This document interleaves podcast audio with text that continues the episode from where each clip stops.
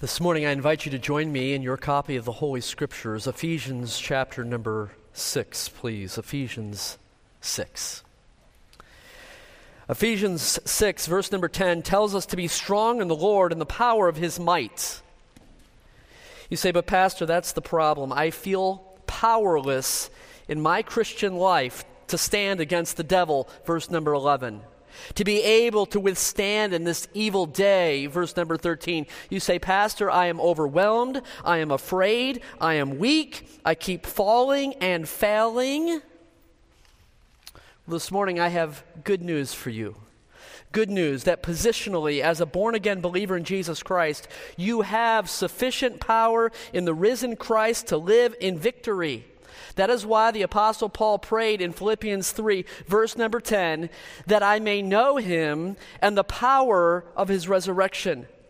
Consider Paul's prayer for the believers earlier in this very letter, Ephesians 1, verses 19 through 21. Know what is the exceeding greatness of his power toward us who believe, according to the working of his mighty power, which he worked in Christ when he raised him from the dead the resurrection power there and seated him at the right hand in the heavenly places, far above all of the, the spiritual warfare, principality and power and might and dominion and every name that is named not just positionally in Christ, resurrection power, but then also practically, there is action for us to take so that we might be able to stand against the devil, Ephesians 6, verse number 11, and to be able to withstand in these evil days. Namely, we put on the whole armor of God, Ephesians 6, verse 11. In Ephesians 6, Paul employs a military metaphor that details the weaponry that we must take up and put on for the spiritual battle that we all must face. And so, after an introductory message from Ephesians 6, verses 10 through 13 last week, I want to dedicate a, a topical message to each of the pieces of the armor of God now in these following verses. We will conclude our summer uh, with some biblical examples or some case studies of spiritual warfare as found in the scripture. But this morning, from Ephesians 6, verse number 14, the belt of truth. Let me pause for prayer and then we'll look at the scripture together. God in heaven, we thank you for our position in Christ and the resurrection power that we have because he is risen. I thank you, Lord, practically for the, the weapons of warfare that you have provided. I pray that as we consider the first, the, the belt of truth, that you will help us to take up and put on this weapon so that we might be able to stand against the devil in this evil day. I pray this in Jesus' name. Amen.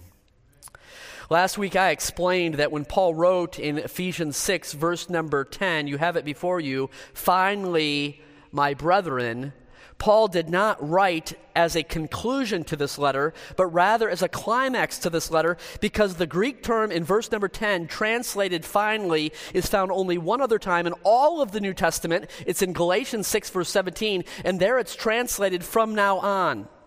In Ephesians 6:10, Paul is saying, "From now on, my brethren, after all that I've written to you about your position in Christ, and after all that I've written to you about your practice as a Christian, from now on, Ephesians 6 verse 10, you ought to stand." Three times now in verses 10 through 13, the Greek verb histemi or stand is found. You see it again at the beginning of verse number 14. For a fourth time, the same verb is used as a command stand. Stand therefore. And the goal of our spiritual warfare in the Christian life is to stand. However, we can't stand in our own strength. And that's what we feel. We feel the weakness, we feel the impetus, the frustration of trying to wage spiritual warfare in our own strength. And so Paul says in verse 10 be strong in the Lord and the power of his might. But that's the $64,000 question for us this morning. How do we do that? What does that look like? It seems I'm always tripping and falling when I face the wicked one. Tell me what to do. Okay? Look at verse number 14, Ephesians 6, verse 14. Stand therefore in this way, having girded your waist with truth. Following that verbal imperative, stand therefore, there are four participles in verses 14, 15, and 16. Those participles tell us the means by which we stand. There in verse 14, having girded. Keep looking, having put on. Keep looking, having shod your feet, your, your, your feet. And then also taking the shield of faith. You see these in verses 14, 15, and 16. The first, at the beginning of verse 14, having girded your waist with truth, we stand by strapping on or fastening on the belt of truth. Now, a little bit more deep weeds in the language and in the syntax. This is in the middle voice. And what that means for us is that we do this ourselves for ourselves. My Pastor Matt paraphrase of verse number 14 would be this Stand strong in the Lord by, here it is, by tying yourself together with the belt of truth. You yourself are doing this for yourself, to yourself. Stand strong in the Lord by tying yourself together with the belt of truth. In the mo- modern vernacular, we might say, pull yourself together. We might say, keep it together, man. Put on the belt of truth. And I would give you this in your outline. The, the picture is presented, this description of this belt of truth. The picture presented is a description. Now, in ancient times, men wore long and loose clothing, robes, if you will, that made it cumbersome to run a race or to fight a war. And so, consequently, when they needed to work freely or move quickly, they would gather the robes together and they would tie up f- them, the, that fabric uh, firmly within their belt or their sash. That is, a man would gather up his clothing around his waist so that he could prepare for the vi- vigorous activity that was before him. The picture presented, the description that we find here, is of, of one hiking up one's skirt to run. For example, when Israel was preparing the first Passover meal before fleeing from Egypt, God instructed them to eat that meal with their loins girded about them. You see it here in Exodus chapter 12. And thus you shall eat it, the Passover meal, with a belt on your waist, or the King James Version, your loins girded your sandals on your feet, your staff in your hand. You shall eat it in haste. It is the Lord's Passover. God was preparing the children of Israel for their escape from Egypt. In the New Testament, the Apostle Peter uses this very same picture, this description, when referencing um, our, our current Christian life. He says, Gird up the, the loins of your mind. Be sober and rest your hope fully upon the grace that is to be brought to you at the revelation of Jesus Christ. So, Peter is preparing New Testament believers here for the return of the Lord. That is the image or the picture that is presented to us. It's described. In order to stand against the wicked one, we put on the belt of truth and bind ourselves together with it. You say, okay, Pastor, we get the description the girdle, the belt, the, the, the sash. But what is the truth? The belt of truth. And that would be number two in your notes the truth told, a definition. The to- truth told, a, a definition. What is truth? That is the very first question that was ever recorded in the history of mankind. If you think back to the book of Genesis, it was the question that Satan asked Eve Has God indeed said? What was Satan asking? He's asking, Is it really true? What is the truth? Of course, that's the, the infamous question that Pontius Pilate asked Jesus in his confrontation with Jesus in, in John 18. What is truth? And for all of human history now, man has sought to find a definition of truth in your small groups this week, in your home Bible fellowships, perhaps you can workshop this a bit and, and try to define, identify, and define what is truth. We could answer the question philosophically. One of the great subjects of philosophy, maybe the greatest subject of philosophy over the ages has been the definition of the truth. And so philosophers like Socrates and Plato and Aristotle made the case for truth in, in, these terms. They said that truth is that which corresponds to reality. Truth is something that is consistent with the actual state of affairs. Later, then, Thomas Aquinas restated their theory by saying a judgment is said to be true when it conforms to the external reality. And so we might put it this way philosophically truth is that if, if it agrees with reality, it's truth. But of course, most of us here this morning aren't so philosophically minded. We're, we're, we're just normal people, right? And, and so, what about for us normal people? How do we define, identify, and define truth? We might do so as it relates to our personal experience, and we answer the question pragmatically. In this case, we determine truth when it's verified or when it's confirmed by our personal experience in the world. If it happened to me, if it worked for me, then it must be true. I would, I would give you this. If it works for me, it is truth. Philosophically, if it agrees with reality, whatever reality is, right? The philosophers are still working on that one. But then pragmatically, if it works for me, it's truth. But truth cannot be determined philosophically or pragmatically because truth then would always be subject to our own experience, our own interpretation, which is always changing. Objective truth must first and foremost be a theological category. Theologically, we look for a definition of, of truth. Truth is that which is sourced in God. Truth is the self disclosure, the revelation of God Himself. I would offer you this truth is whatever God is and whatever God says. Who God is and what God says is truth. There in the back of your notes, I've copied what Augustine wrote, the most influential theologian of the first millennium. He wrote this in his book on Christian doctrine. He said, Let every good and true Christian understand that whatever truth, wherever truth may be found, it belongs to the master. We use the maxim today all truth is God's truth. Then John Calvin, who was the most influential theologian of the second millennium, he wrote this All truth is from God, and consequently, if wicked men have, any, have, have said anything that is true and just, we ought not to reject it, for it has come from God. So follow this. If we would assert that truth is sourced in God, it's, it's not some philosophical category.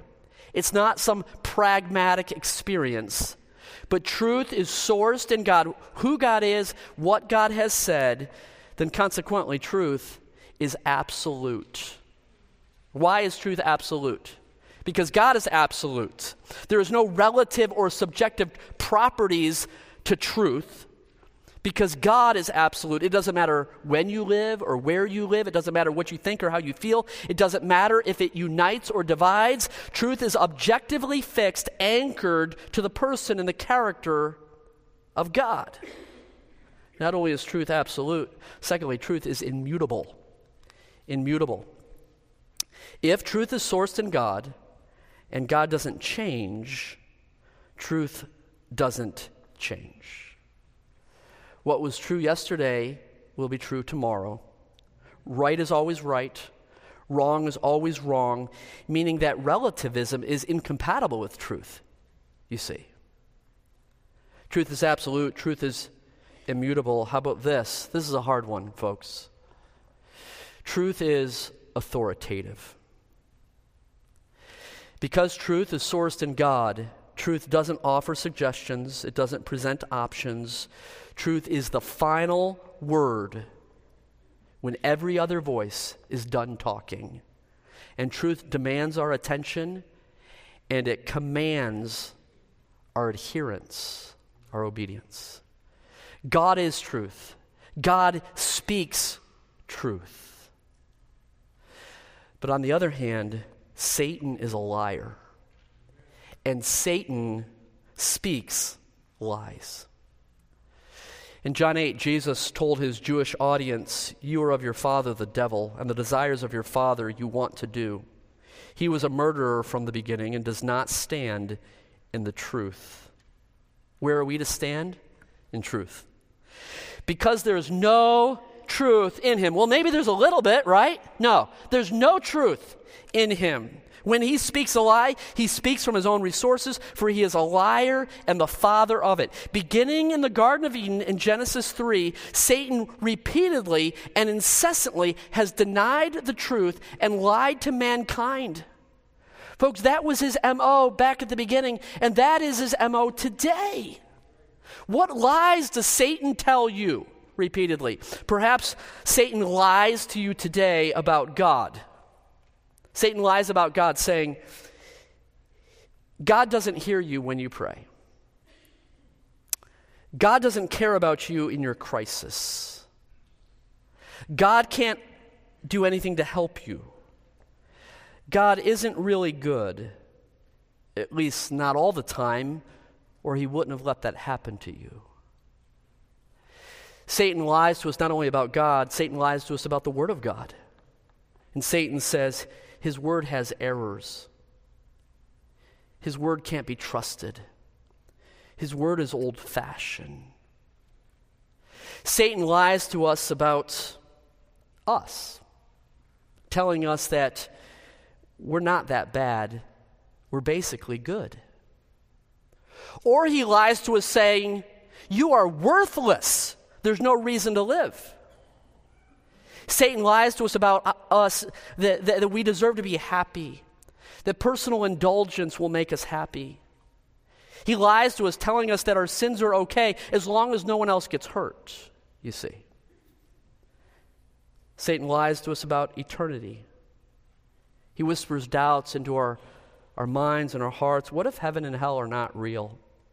What if it's all just a hoax? Where is the promise of Jesus coming. It's been a long time. And, folks, it is for that, this reason that we must put on the belt of truth to stand against the wicked one because he will lie over and over and over again. The contemporary modern term is gaslighting.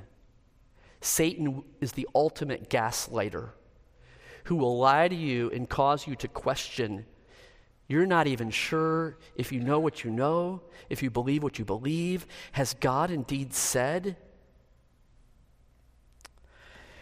And so, Jesus, as was read early in our service, when he was tempted by Satan in the wilderness, Jesus spoke truth back to the wicked one.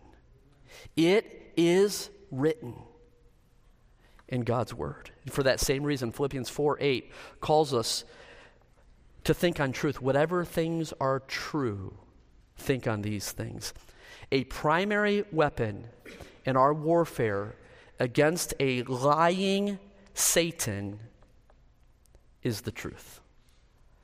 How do we stand when you feel so weak, so powerless, overwhelmed, beaten down? How do you stand against the wiles, the, the fiery darts of the wicked one? You speak truth. Bible commentator James Montgomery Boice have copied this on the back of your notes as well. He's written this. He says, It's significant that Paul puts truth first. This suggests that successful spiritual warfare begins with fixing Christianity's great doctrines firmly in our minds. Or to put it another way, it is dangerous to rush into battle without having the great doctrines of the faith fixed firmly in our understanding. Do you know what Boice is saying here? He's saying we must have a biblical worldview if we're ever to stand when confronted by the falsehood of the enemy in our world today. Now, at this point in my message, I, I've written these words in my notes. I, I've written need illustration. And uh, effectively illustrating a, a point is often the hardest part for a preacher. It, it, it takes a, an artful skill to be able to, to identify an example that's relatable, that captures the imagination, and that aids the understanding. And so I wrote here need illustration. Here's the problem this morning I don't have an illustration for you. So, what I'm going to ask you to do is, I want you to muse on these things, and I want you to be prepared for when you gather together Wednesday evening in your home Bible fellowships. Be prepared to illustrate this matter in your small group. Perhaps a personal example from your own life. Think about the lies that you've been told, the lies that you've heard, the lies that Satan has whispered into your consciousness, and the truth that you have stood on. Think about all the lies that are peddled in our culture today gender confusion, woke agendas, critical race theory, the religion of climate change. Th- these are big lies that are being imposed upon us all the time. And in the words of Adolf Hitler, if you tell a big enough lie and tell it frequently enough, people will eventually come to believe it. On the other hand, never mind the macro issues in, in, in our country and our culture around the world today. How about the micro personal issues in your own life? The lies that whisper, that Satan whispers in your mind and heart. And when Satan lies to you and says you're worthless, nobody loves you. What do you know to be true? How can you stand on the truth? God loves you. God redeemed you. God has a purpose and a plan for your life. When Satan lies to you and says you're all alone, your situation is hopeless, God can't help you, what do you know to be true? God is with me, He's omnipresent. God knows my situation, He's omniscient. God is able, He's omnipotent. See, this is some practical theology. When Satan lies to you and says, The things of this earth will satisfy you, try them, pursue them. What do you know to be true? Do not lay up for yourself things on this earth, treasures on this earth. We know what happens to them, but rather seek first the kingdom of God and his righteousness. And we could spend the, the rest of the day, I suppose, citing the deceptions of Satan that defeat, defeat us because, because we're tempted to believe his lies when we need to bind ourselves up with the belt of truth. So we need an illustration. You provide the illustration this week and identify lies of Satan that you can answer with God's truth as revealed in the Bible. And let's tighten the belt a bit this week, all right? And let's stand on the truth. Which leads me then to the important implications a difference. What difference will this make in your personal spiritual warfare against the lies of Satan. Gathering up the loose ends of our clothing, preparing to stand against the wicked one with truth, it, it, it, makes all the difference in the world. Gathering ourselves together, binding ourselves together with truth at our core makes all the difference in the world. In fact, Paul has already spoken of this matter in this very same letter to the, to the Ephesians. And the most important implications um, we could identify in two pri- primary ways. And, and the first is our salvation. Our salvation. The good news of the gospel is the truth that saves us in the first place. Turn the page back, maybe two pages back, to Ephesians chapter 1 in this letter. As Paul begins, Ephesians 1, look at verse number 13. In him, that's in Christ Jesus, you also trusted Ephesians 1, verse 13, in him you also trusted after you heard what?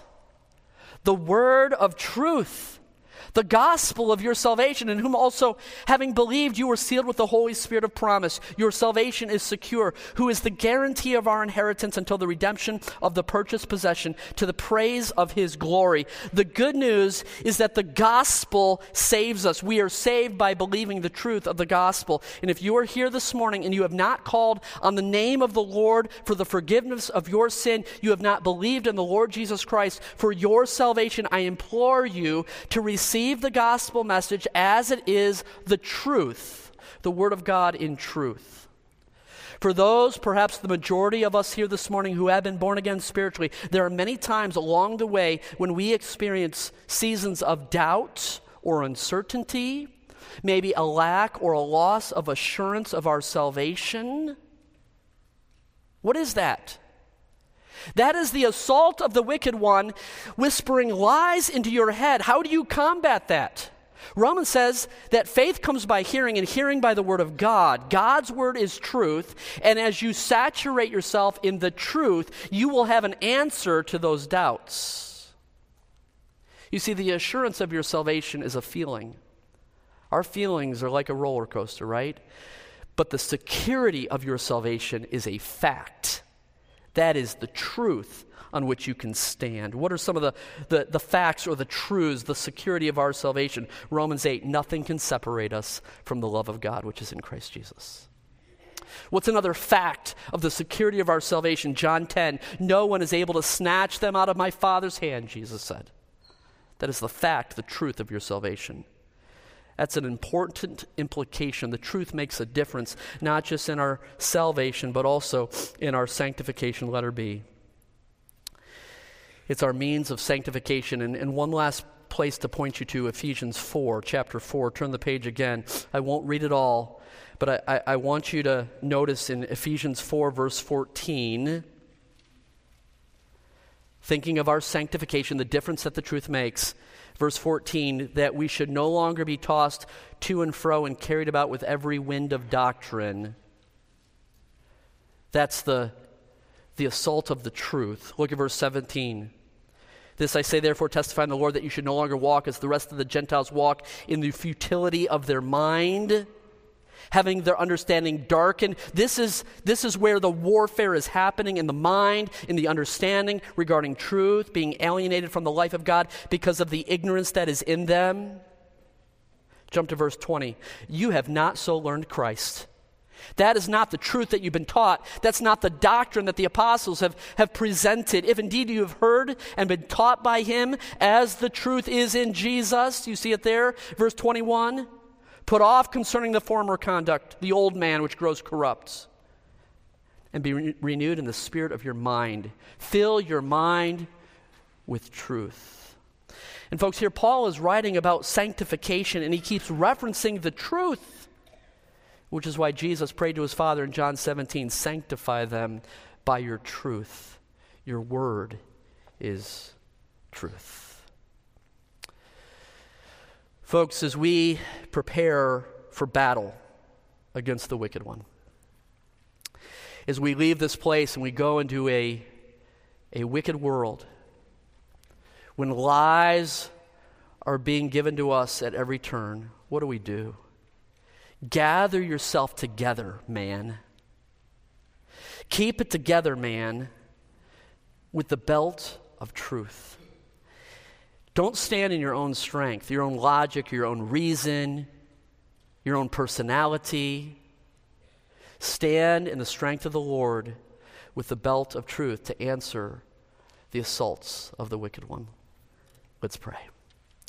God in heaven, we plead in Jesus' name that you will equip us, empower us, give us the strength to stand. Lord, the lies of this world, the lies in our own heads and hearts deceive us. Lord, we need to take up the weapon of truth to keep it together. I pray, Lord, for the men and the women, the families that are before me this morning in this auditorium who are listening by way of the radio or the internet or recording, Lord, that you will help them, help us to stand in the truth. For I pray this in Jesus' name. Amen.